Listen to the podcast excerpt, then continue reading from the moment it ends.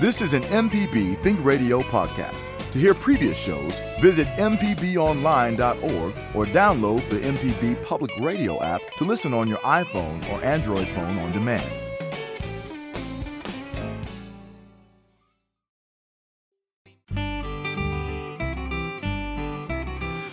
This is Creature Comforts from MPB Think Radio. It's the show all about your animals and the animals around you. I'm Kevin Farrell, and here with Dr. Troy Major, veterinarian at the Animal Medical Center in Jackson, and Libby Hartfield, retired director of the Mississippi Museum of Natural Science. The bald eagle has been a national symbol of the U.S. since the days of George Washington and Ben Franklin, but also a spiritual symbol for native people even before that. Now the time is right to see these birds as they nest around the state. So today we welcome Debbie Crum from Mississippi Wildlife Rehabilitation to talk about eagles and the best way to help an eagle or other creature if you find one injured. Dr. Major's here ready for your pet questions. Libby always likes to hear about your brushes with nature. Join our conversation this morning with a phone call. The number is 1 877 MPB Ring. It's 1 877 672 7464 you can send an email to animals at mpbonline.org. If you miss Creature Comforts on Thursday mornings, it always repeats Saturday mornings at 6. So, good morning, Libby. Let's start with you. What have you been seeing in your yard lately? Good morning. Oh, goodness. Um, this morning, I'm kind of covered up with goldfinches on the bird feeder.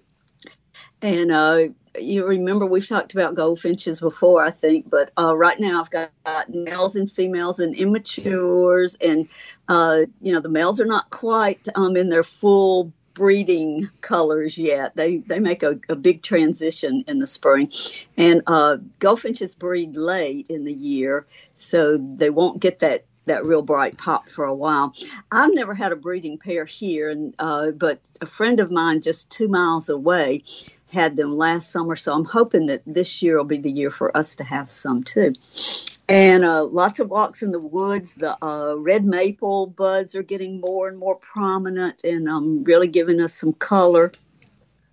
And oh, I took a good walk, Kevin, over at Clinton Nature Center on Tuesday, and I uh, walked all the trails. And I tried to do a fast, healthy walk, and then do a uh, go back through slow and just enjoy the woods. And it's um, a pretty place. Remind people to find some trails close to you that um, you feel safe getting out on. Um, there were just a very few other people out. I think I only saw three other people.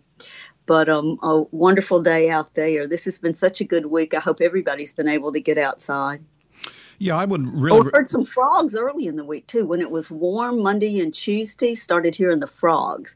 As I thought about you, I heard those um, southern chorus frogs.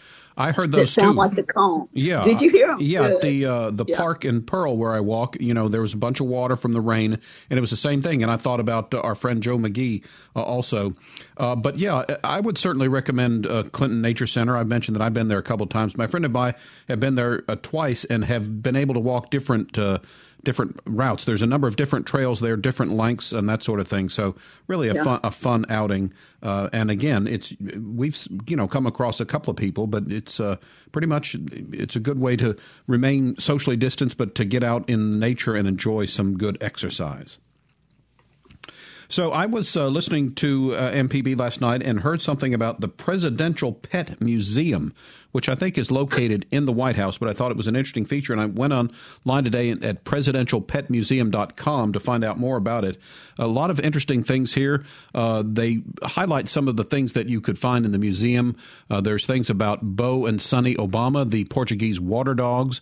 There's a strange portrait of President Reagan's Lucky made from the dog's own hair. There's the original cowbell that hung around the neck of Pauline Wayne, the last cow to graze the White House lawn. Uh, there's things about Buddy and Socks, where the Clintons' uh, cats. Uh, the, the Bush White House is represented with Miss Beasley, Barney, and Spot. And also, Woodrow Wilson had a ram. Uh, Old Ike, I think, was its name. So that was interesting. And then last night on the radio, they said uh, the president with the most pets. Dr. Major, Take a guess who that might be. Gosh, I don't know if you've got me there. That's one of the ones I haven't wouldn't have thought of. Um, Theodore Roosevelt, they said, had more than 30 pets with him at the White House, which, you know, when you think about him and his uh, naturalist uh, background and that sort of thing, it's not too surprising. But uh, it was interesting. Some uh, hounds up there. Yeah.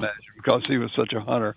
I don't know about that, but anyway, uh, wow, thirty. That's yep. a lot. They said snakes, lizards, um, some other strange creatures, but they also mentioned that you know uh, probably in the recent past, it's it's become mostly uh, dogs and cats. Right.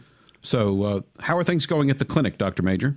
You know, you talk about the frogs, the southern chorus frogs. They're they're out there right now. If you walk outside there, we've got a raucous group of them, and uh, they haven't stopped even with the colder weather, like the wind and everything. Uh, it was pretty cold last night, and when I left last night, they were still going, and I'm sure they went all night, and they're going this morning. So if anybody wanted to come hear some southern chorus frogs, they're back. They're back in the back, but uh, we don't. We don't. Uh, what shall I say? Uh, put them there on purpose, but they're there, and uh, they make a lot of a lot of frog noises.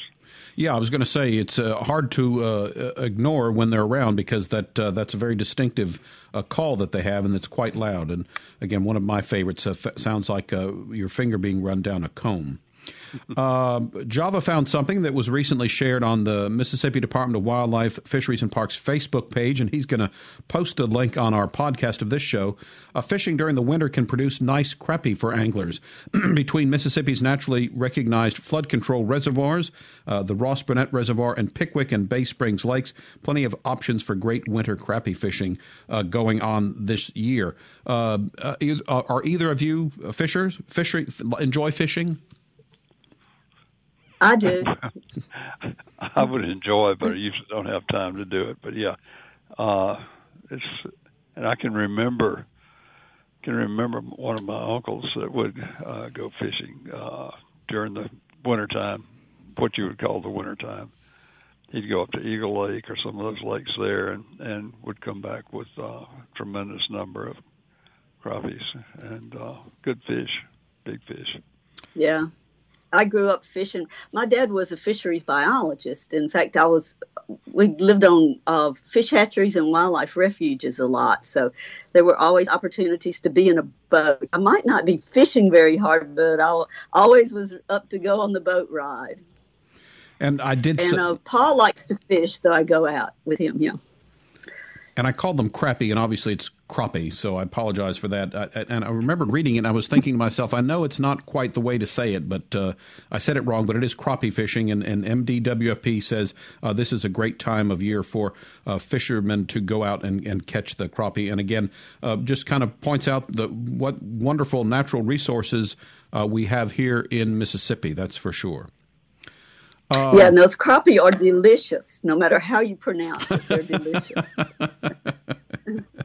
All right, let's. Uh, why don't we go ahead and take our first break? Uh, when we return, we'll bring our guest onto the show. We're going to be talking this hour with Debbie Crum from the Mississippi Wildlife Rehabilitation about where you can see eagles in the state. Dr. Major and Libby will stay with us throughout the hour for your creature questions and observations. The number to call is 1 877 MPB Ring. It's 1 877 672 7464 or send an email to animals at mpbonline.org. Back with more after this. This podcast is a local production of Mississippi Public Broadcasting and depends on the support of listeners like you. If you can, please donate today at mpbonline.org. And thanks.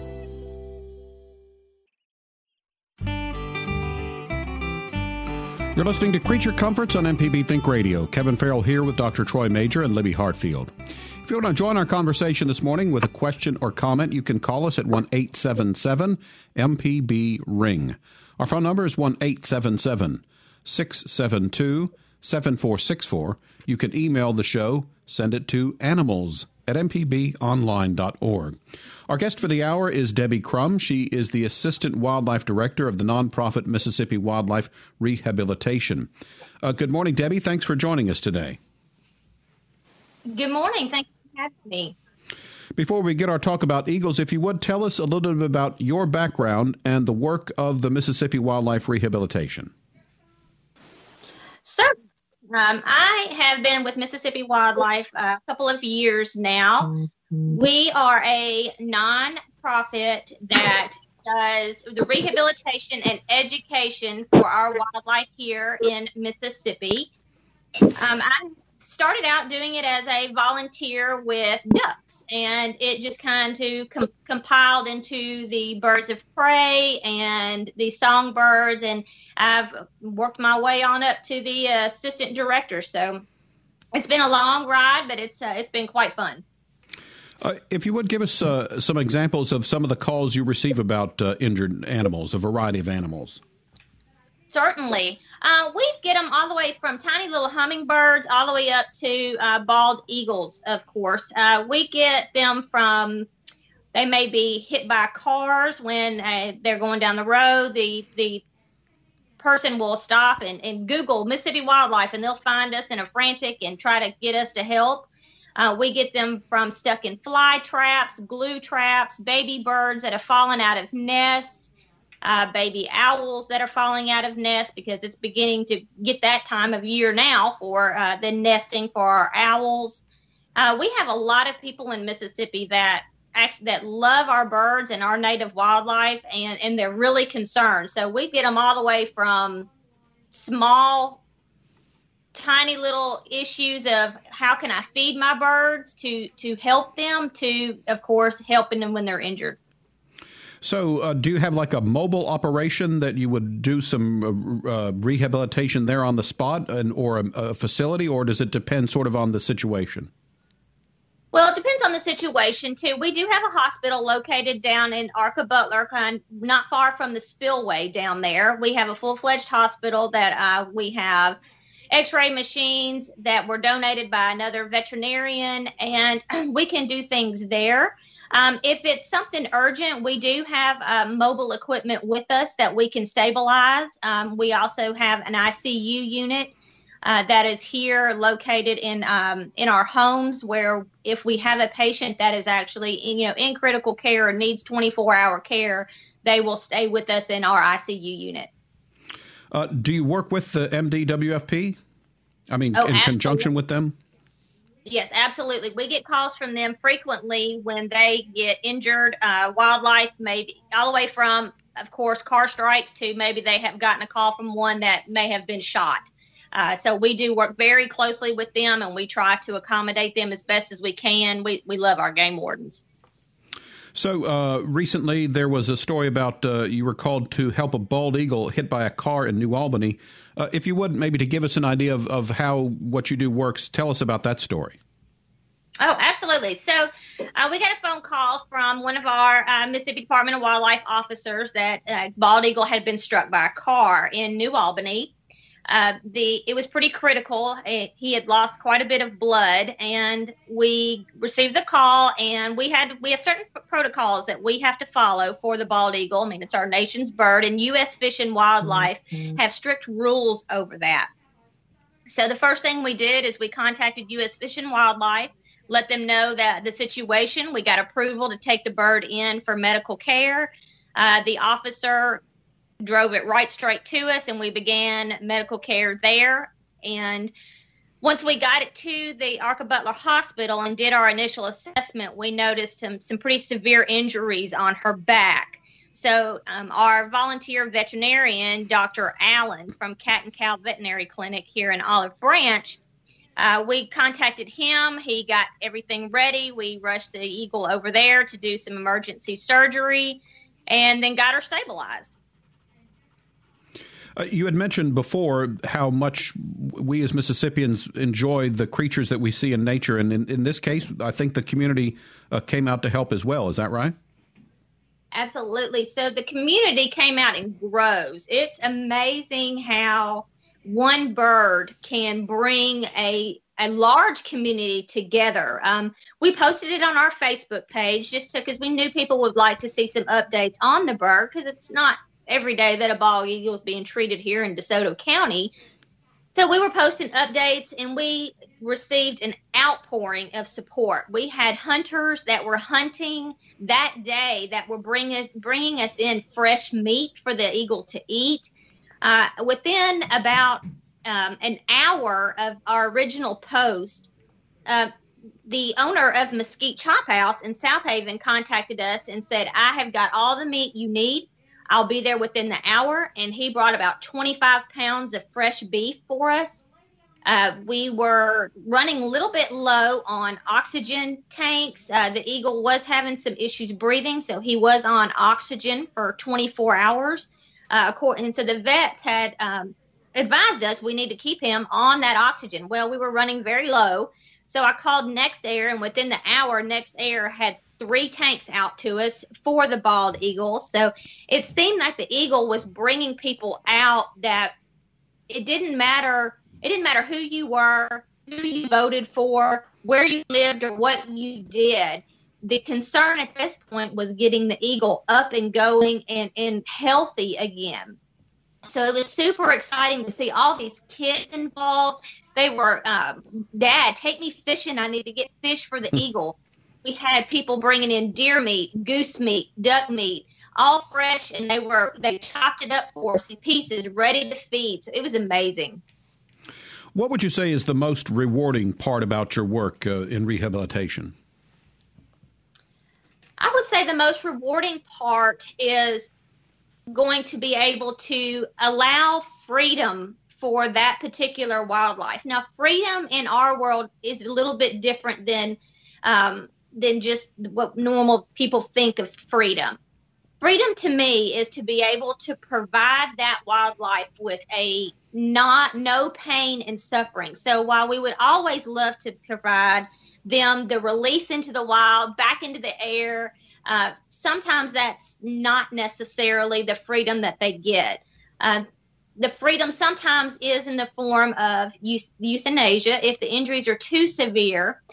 However, we've still provided them freedom from that pain, and they can soar on afterwards and and have no pain, no no issues, and we were able to uh, provide that. So that's to me that's rewarding. So would either way, what form that comes in, whether it be freedom from the pain or releasing them back into the wild, to me, that's the most rewarding part, along with educating the public about these wild animals and kind of, you know, going through that freedom process with them.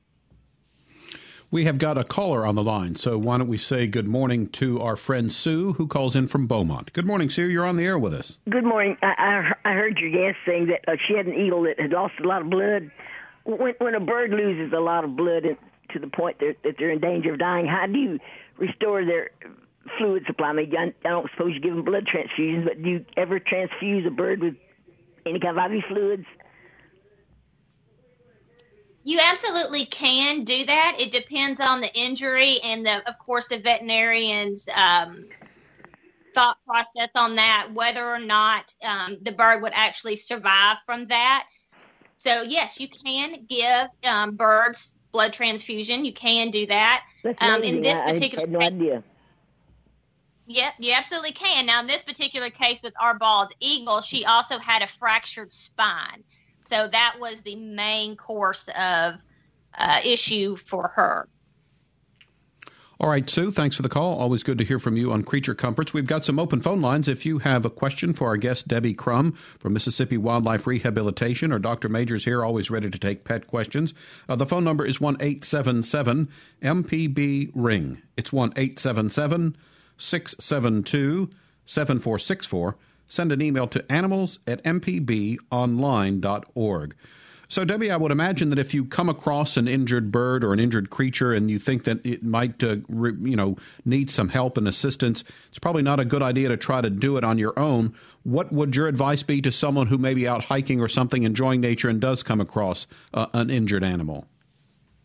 That's a great question because uh, we do get lots of calls about um, injured animals or birds that uh, they want to try to take care of themselves, and we do not recommend that we do recommend the best course of action is to get the bird, place it into a box with either leaves or paper towels, and cover that box up.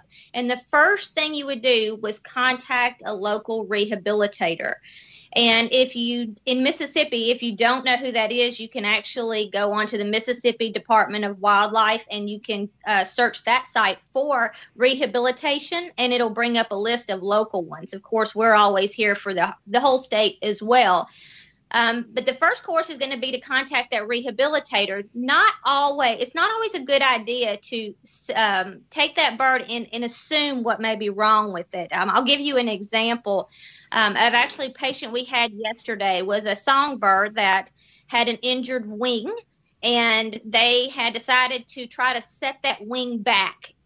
It had been folded back behind the bird, so they thought that they could set the wing back into place they gave me a call and said, We've set the wing back. Everything looks good. However, they did not know that the bird's respiratory system flows through that those wings areas. So they they could have and did actually cause some more damage and cause the bird to um, to pass away because of some busted air sacs. So unless you are a veterinarian or a licensed rehabilitator, it is always best to contact the uh, your closest rehabilitator. And the first line of defense for these injured animals is the person getting them to the wildlife rehabilitator.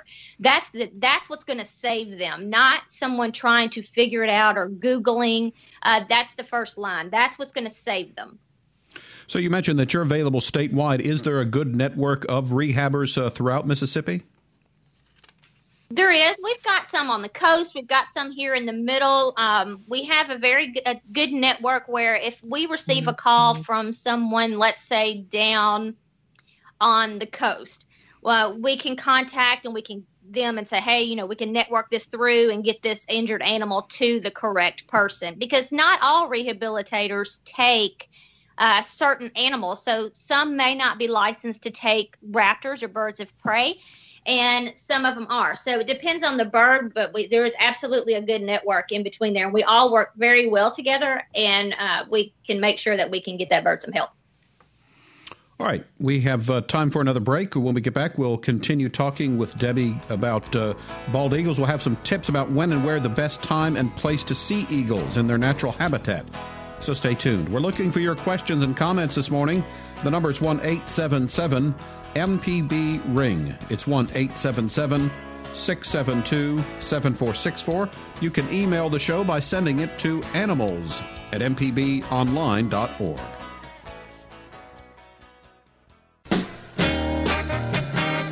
Hey, this is Malcolm White with the Mississippi Arts Commission.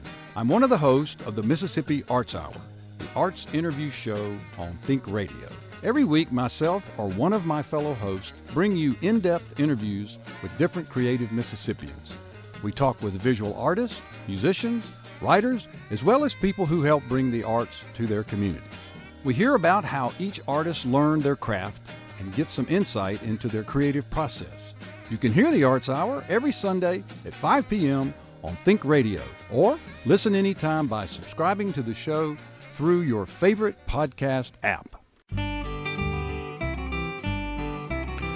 Kevin Farrell here with Dr. Troy Major, veterinarian at the Animal Medical Center in Jackson, and Libby Hartfield, retired director of the Mississippi Museum of Science. You're listening to Creature Comforts on MPB Think Radio. Our guest for the hour is Debbie Crum, Assistant Director of Wildlife at Mississippi Wildlife Rehabilitation. If you missed any of today's show, you can always subscribe to the podcast using your favorite podcasting app or download the MPB Public Media app for your phone. Then you get to listen to all of the local MPB Think Radio programs on your schedule. Join the conversation this morning with your phone call. The number is 1 877 MPB Ring. It's 1 877 672 7464. You can email the show, send it to animals at mpbonline.org. We do have a caller on the line, and let's say good morning to Kitty. Kitty, thanks for calling. You're on the air with us. Thank you. Go ahead. Um, I would like to know what do you do to keep an indoor outdoor cat from killing birds? We've tried bells, colors, bright colors, and we're thinking about putting hot wire up close to the railing where we feed the birds. Um, it's either that or we're going to have to stop feeding the birds. Um, Dr. Major, take a stab at that first, and then we'll let everybody kind of chime in. Oh, it's an interesting subject there. Number one, you may have to stop feeding the birds. Uh, bird feeders will set up uh, uh, cats to uh, both watch, but they'll also stalk. Uh, I've had that problem myself with other cats, neighborhood cats. Uh, one of the things, uh, keep the cat inside. That's about the best I can say. Uh, I think basically uh, cats should be kept inside, and that's where I'm where I am with that. Uh, and it's a difficult thing. I know the cat wants to go outside, but as long as you're feeding those birds, this cat's going to stalk them and possibly catch some. Debbie, any thoughts on on this issue? Oh, I agree with the doctor on that. Um, that's it's a difficult decision. If you choose to have a family pet for a cat, then it um, if you're concerned about the birds, it just needs to be kept outside. I have heard of the bells and I've heard of bright colors. Uh, but the cat's instinct is to go for that bird. So it, the bells usually don't make a difference. And that, so if you're if you're going to keep a family pet as a cat that's indoor and outdoor, then you do definitely need to stop feeding the birds. And Libby, any final thoughts on this? Yeah, I'm on the side of keeping cats indoors. I think they really need to be indoor animals. They'll be happier and they'll live longer, and uh, the birds will be safe. But definitely, if you continue to let the dog, the cat outside, take the bird feeder down. You don't want to encourage that. All right, uh, Kitty, thanks for your call. Um, you know, it's funny. My cat is an indoor cat, and he occasionally will run outside um, and I've said this on the air before, but the crazy that he gets to the edge of the driveway and kind of looks around and then uh, usually heads back inside. And I always tell him, of course, you know, the cats are cats, but I'm like, look, you got this nice warm house in here. I feed you all the time. You can go, you know, take your nap on anywhere you want in the house. Why do you want to be out there with all those other cats that are running around outside? So hopefully, well, you know, it, that old saying holds true curiosity killed the cat, and they are curious and they want to check things out. And of course, the street is one of the biggest cat killers, and uh, I, I could tell you all kind of stories about cats that have been brought in. But uh, we'll have to talk about uh, the uh, Munchkin kitty that was brought in one day. Uh, we're still working with him. Uh, he was found on the side of the road, on top of his mother who had been killed. Mm and uh, he was only about three or four weeks old. But he's still, we're still trying to re- rehab him and get him back to normal. Yeah. Uh, and like I said, fortunately, my cat does seem to get to the edge of the driveway and then turn around and come back in. And uh, the other time, the other thing that's kind of odd is he usually gets himself sort of stuck behind the opening door because uh, where I can kind of block him out of the way. But sometimes he, he will make a dash for it, and mm-hmm. as quick as cats are, sometimes it's hard to prevent him from going out there. But so far, I've been very successful in rounding him up and getting him back inside without too much trouble. He's just showing you that he can. We're visiting today with Debbie Crum, the Assistant Director of Wildlife at Mississippi Wildlife Rehabilitation. We've talked a little bit about the work that she does rehabbing uh, birds and other creatures in Mississippi. Uh, Debbie, if you would, tell us about the Arkabutla Lake Rehabilitation and Nature Center. Sure. The Nature Center, uh, we actually have a hot. Well, the hospital is located in Arkabutla by the by the dam. Uh, we have a the Ark Trails, which are located in Hernando, Mississippi, which has the education pavilion in it currently. And we are working to build a new state of the art nature center and new hospital there in Hernando, which will include a flight cage for the rehabilitation of the, the bald eagles as well. Um, it's going to it will be modeled after one out of Sweden and be one of the largest in the United States. Uh, so that is our goal to complete the nature center there and the new hospital. So we are able to, to provide that to the community. Is that area a good place to see eagles?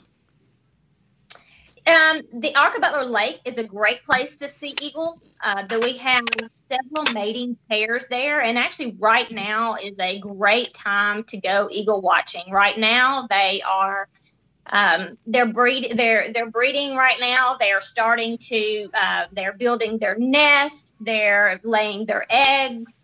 and they are out right now. So they um, this past several weeks they've been doing lots of I like to call them nestorations, where they are cleaning up the nest and, and putting new sticks in there, and they they come back to the nest typically every year. So they come back, they do a um, a rehab of their own home. It's like a Chip and Joanna Gaines special, I guess. They decided they're going to put new uh, new sticks in there and do a little decorating and and then they start laying their eggs. So in Arkabutla, there is um, there's a, a nest that's actually directly across from the uh, the new Corps office, right across the the water there at the edge. There is a active nest there, and we've had actually quite a people quite a few people have posted some pictures that they've caught there, and they're out fishing and in that big open water, so that it's a great time to see them in Arkabutla. There's several out in Tunica as well. Um, we've had reports of two pairs in the South Haven area. We've had reports of uh, one pair, one pair in the Bridgetown area near Nesbit, Mississippi. So they are out and about right now, and they're they're getting ready for their their nesting season. Um, so, what is it about the the habitat of a lake that makes it an ideal ideal place for uh, for the eagles? Is it proximity to a food source? Absolutely, it's um, it's the proximity to the food source. It's also um, a good area for them to be secluded. So they will find a very large tree to build that nest in. Um, and typically it will be on the water's edge um, or close to it in where it's kind of maybe on the edge of an island, something like that. So it's more secluded, so they're not bothered by by people when they build those nests. I mean, they're massive. They're massive nests, and they want to keep them there. So they try to find a place where they're going to be safe with their babies. Uh, 56% of their diet actually is fish. So the water is the major food source for them. Uh, only about 28% is going to be birds, uh, waterfowl, ducks, things like that. Um, only 14 percentage is like mammals or, and they are scavengers. They will, they will scavenge off of a, a, a dead, you know, deer on the side of the road and then just some kind of random things. But because the major, the majority of their diet is fish, that is why that they go towards those areas. So, what is the status of Mississippi's bald eagle population? Oh, goodness. So, it's thriving, which is excellent. So, back, oh gosh, back in the 1960s, um, it was recorded about only 400 nesting pairs of eagles in the in the United States. Uh, right now, we're up to 10,000 nesting pairs. In Mississippi themselves, uh, what the research that we have done has showed approximately across Mississippi, you know, anywhere from 250 to 350 nesting pairs of bald eagles, which was it's amazing to see. Um, there was actually a study done in northern Mississippi, and they found 28 nesting pairs in, on Lake Enid, and they found 26 mating pairs in Grenada, four mating pairs in Sardis, and of and then, then we found the four the four in South Haven and um, DeSoto County as well. So they are making a big comeback, which is ex- exciting. Which kind of leads me to the the what you should do to to find the you know to see them and to keep them and to keep back to their nest. Um, so tell us that how what is the best way to go eagle hunting uh, to to to catch them uh, in their natural habitat? Well, the the best thing that you can do is keep your distance. If you find a nest, don't walk right up to it. Don't go up to the tree and look up. Always take a pair of uh, of good binoculars. Wear dark clothing and hide yourself. So you can even shield yourself from your vehicle. So if you pull over on the side of the road and, and you see a nest, instead of walking directly up to that nest, stay in your vehicle and look at it, or stand behind the door. And you want to shield yourself so that you don't um, you don't startle them. Uh, if they get too many visitors there, they will leave that nest and abandon the nest. So we don't want that to to happen at all. Um, so we, we definitely want people to enjoy our bald eagles. but also respect their their presence and, and keep them there as well. You know, I love that image you created of the of the birds coming back and sort of doing the redecoration of their nest. Tell us about a bald eagle's nest. As you said, they're they're pretty massive. Oh, they're massive. So uh, one of the most recent ones uh, recorded was actually about nine and a half feet wide, hmm. twenty feet deep, and it weighed three tons. Usually, they only last about five years because they come back and do their restorations and they add sticks and add things to them. You know, the weight continues to pile up on them. So, usually, after about five years, the tree will actually break and that nest will cause the it will fall. We actually had a nest fall in Walls, Mississippi last year and under the weight. It was so massive. So, actually, when we got there, uh, we were we were concerned that there was fledglings in the nest, so we wanted to make sure that they uh, they were safe if they were. But when we got there, the nest on the ground, you probably could have parked three cars hmm. in the debris from the fallen nest. This is Creature Comforts on MPB Think Radio. We're talking this hour with Debbie Crum, Assistant Director of Wildlife at Mississippi Wildlife Rehabilitation. She's helping us learn more about the bald eagle, also about the work that uh, Mississippi Wildlife Rehabilitation does. If you'd like to join the conversation, call us at 1 877 MPB Ring. It's 1 877 672 7464. You can email animals at mpbonline.org. Before our, uh, our next break, let's talk to Marie, who's on the line from Hattiesburg. Good morning, Marie. Go ahead. Good, good morning. Yes, um, my daughter has a little uh, Pomeranian puppy, and she's been taking him to the park so he can run around. And one day, a hawk came like, like three feet away from the puppy and almost got him. Uh, she's wondering what can she do to deter the the hawk from getting him. Uh, Dr. Major, let's let you take first stab at that. So the puppy did not get the hook. Is that correct?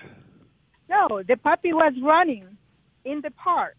Oh, okay. And okay. Uh, and my daughter was, uh, of course, a few feet away, but a hawk came about. Oh, a hawk. Okay, I thought you said a hook. Yeah, okay. a, a hawk. Yeah, a hawk came yes. about three to five feet away from the from the puppy. Okay. So she wants to know what can she do to deter the hawk. What well, can she do with the puppy? Uh, put, and, put and something how, on the puppy. Okay, how, first of all, how big was the puppy? How much did it weigh? I'm sorry? How much did the Uh, puppy weigh? Any idea? Uh, at that, he's about uh, four four pounds. Okay. Puppies that small need to be kept on a leash where they're where you know that they're hawks or even eagles. Uh, there would be attractive as game, which would be strange, but they there have been cases where a hawk has uh, you know picked up or carried off a small dog or cat. A larger one, and y'all can correct me on this, but they can only pick up about 30 to 40 percent of their body weight. Uh, may may be wrong, but they can do some damage with the talons. I would be very careful and keep a dog that small on a leash and not let it run loose.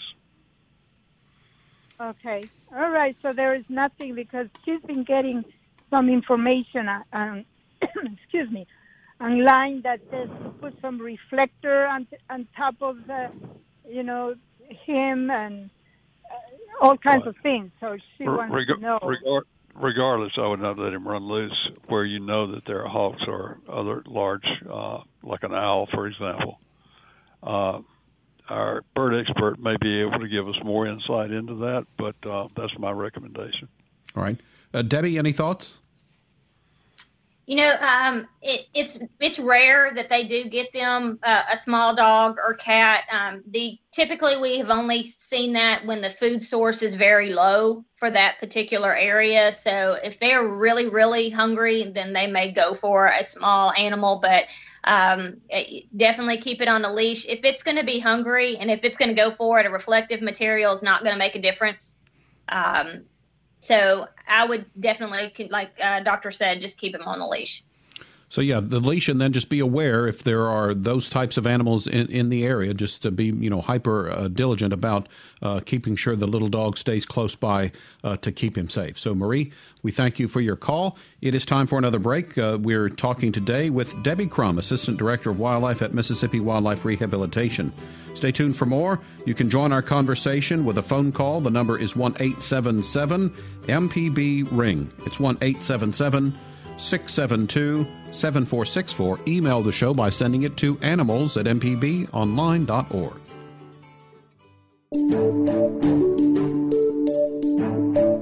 Hi, I'm Dr. Jimmy Stewart, Professor of Internal Medicine and Pediatrics at the University of Mississippi Medical Center. On the original Southern Remedy, we answer questions about all aspects of your health and share some of the latest medical information in the news. You can listen to the show on Wednesdays at 11 on MPB Think Radio, or you can subscribe to the podcast by searching for Southern Remedy on your preferred podcasting app.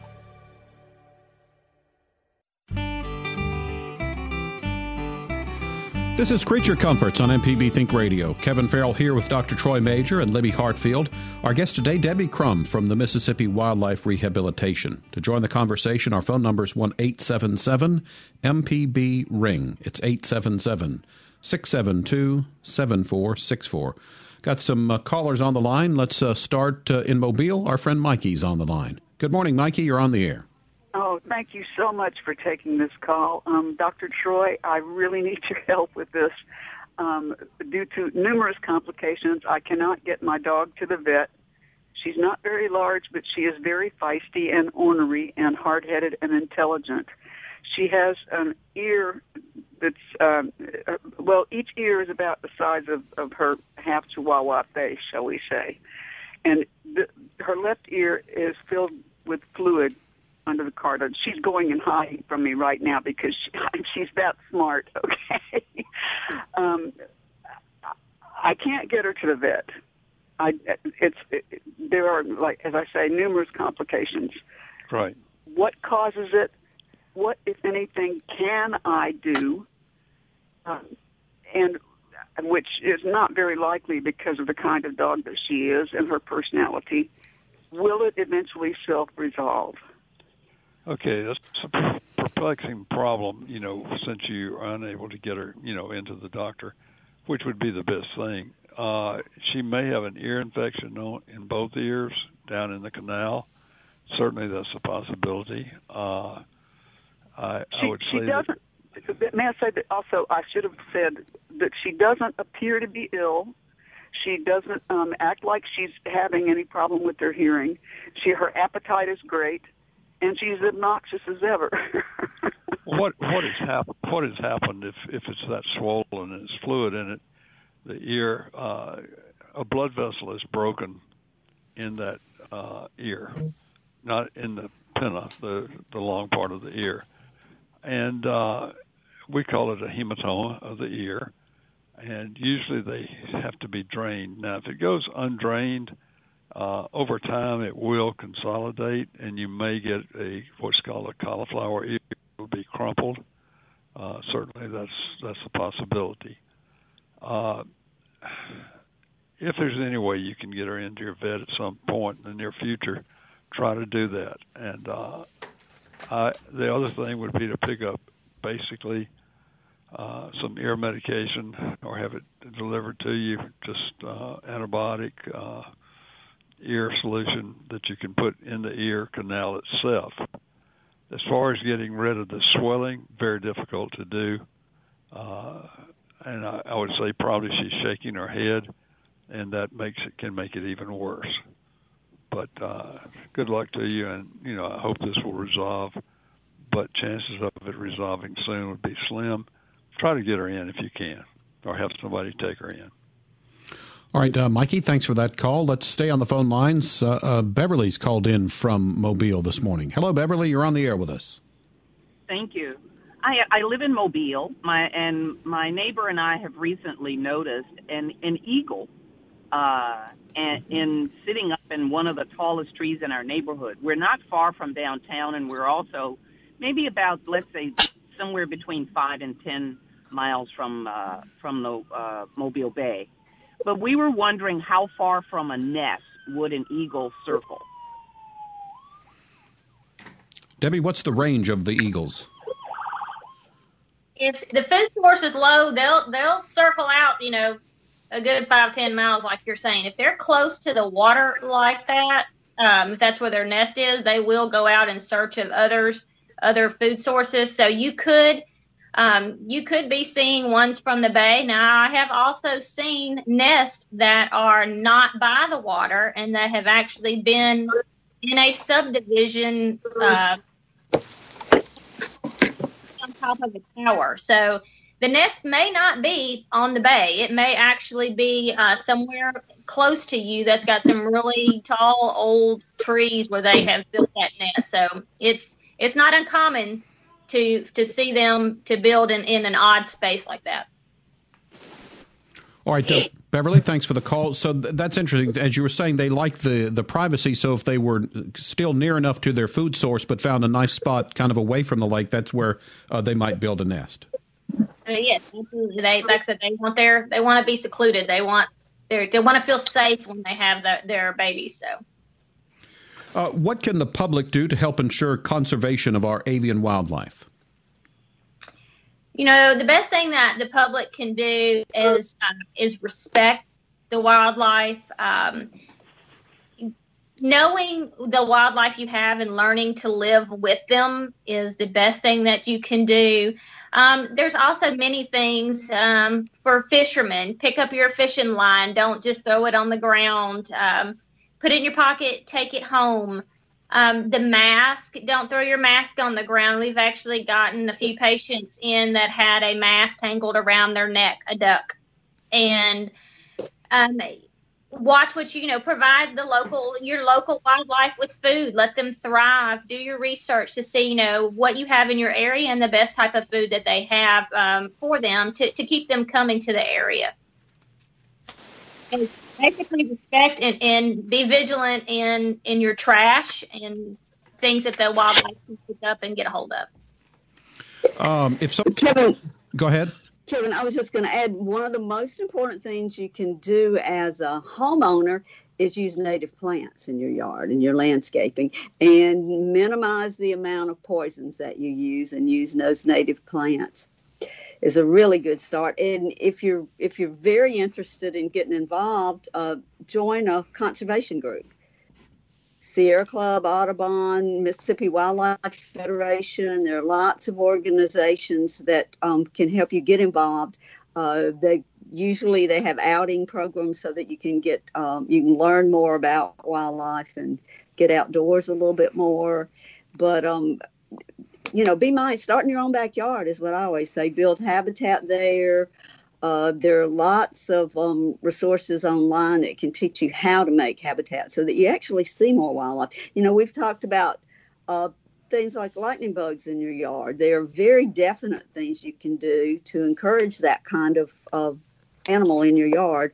But uh, it, it pretty much starts with having those native plants and not over manicured. You don't want just a big mowed lawn. You want um, cover for animals to hide in. You want food for them.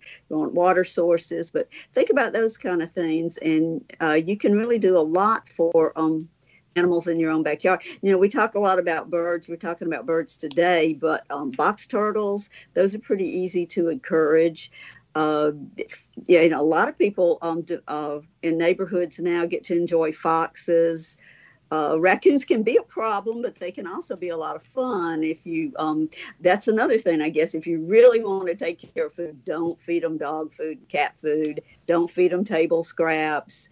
Uh, treat them like wildlife, but make the habitat uh, welcoming for them, and you'll be able to see them, and you'll be able to see them acting like wildlife. You don't want them acting like pets in your yard. You want them to act like wildlife. So I hope that helps. Well said. And uh, if you're interested in trying to get more native plants in your yard, you can always listen to Felder Rushing, the Gestalt Gardener, 9 a.m. Friday, right here on MPB Think Radio. That's all the time we have for today. Creature Comforts is a production of Mississippi Public Broadcasting Think Radio, funded provided by generous listeners like you. Uh, if you need to find a previous show, you can go to mpbonline.org slash creature. Our show is produced by Java Chapman, and our call screener today was Liz Gill. So for Dr. Troy Major, Libby Hartfield, and our guest Debbie Crum, I'm Kevin Farrell. Up next, it's AutoCorrect with the lady auto mechanic Allison Walker. We'll be back next Thursday at 9 for Creature Comforts, heard only on MPB Think Radio.